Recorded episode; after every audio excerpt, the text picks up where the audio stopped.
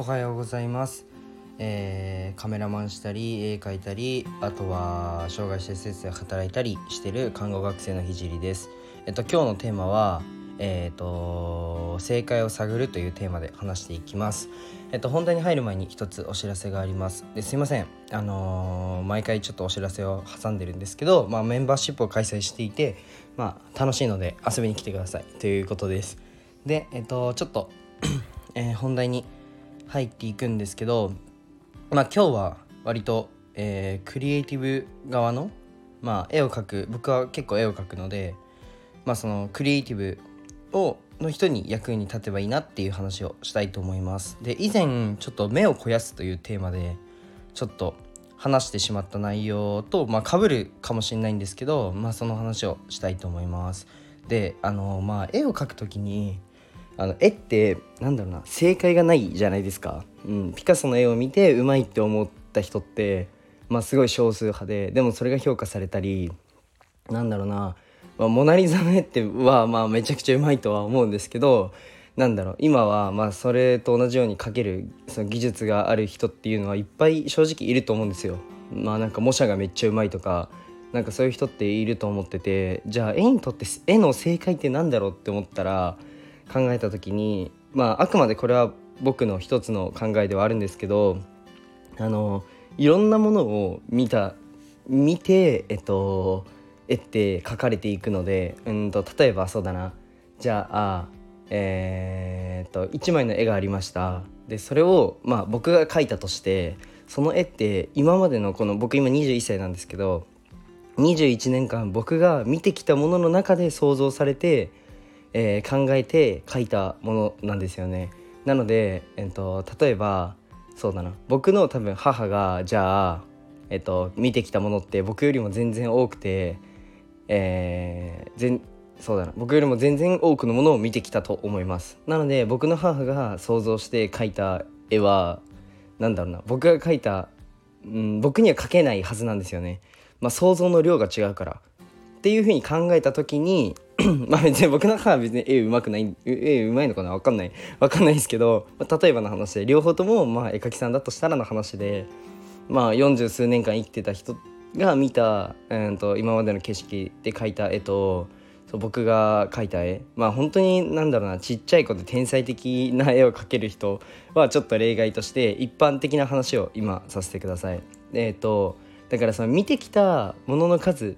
で、えっと、絵とかアートって、まあ、作られるもの、想像されるものって決まるなっていうふうに考えると、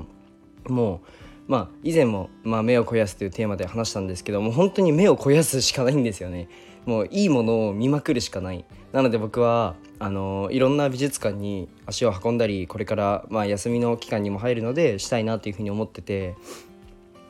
なんだろう、正解を本当探るためには、いろんな美しいものだったり、いろんな絵を見て、あとはそうですね、僕だと最近はまあカメラをやってて、カメラの勉強もしてるんですけど、その写真の構図っていうのがすごいあの絵にも転用できて、うん、例えば下から覗いた感じを描くんだったら、えー、この角度で人を描くみたいな感じで、結構構図ってなんだろう、絵に転用できて、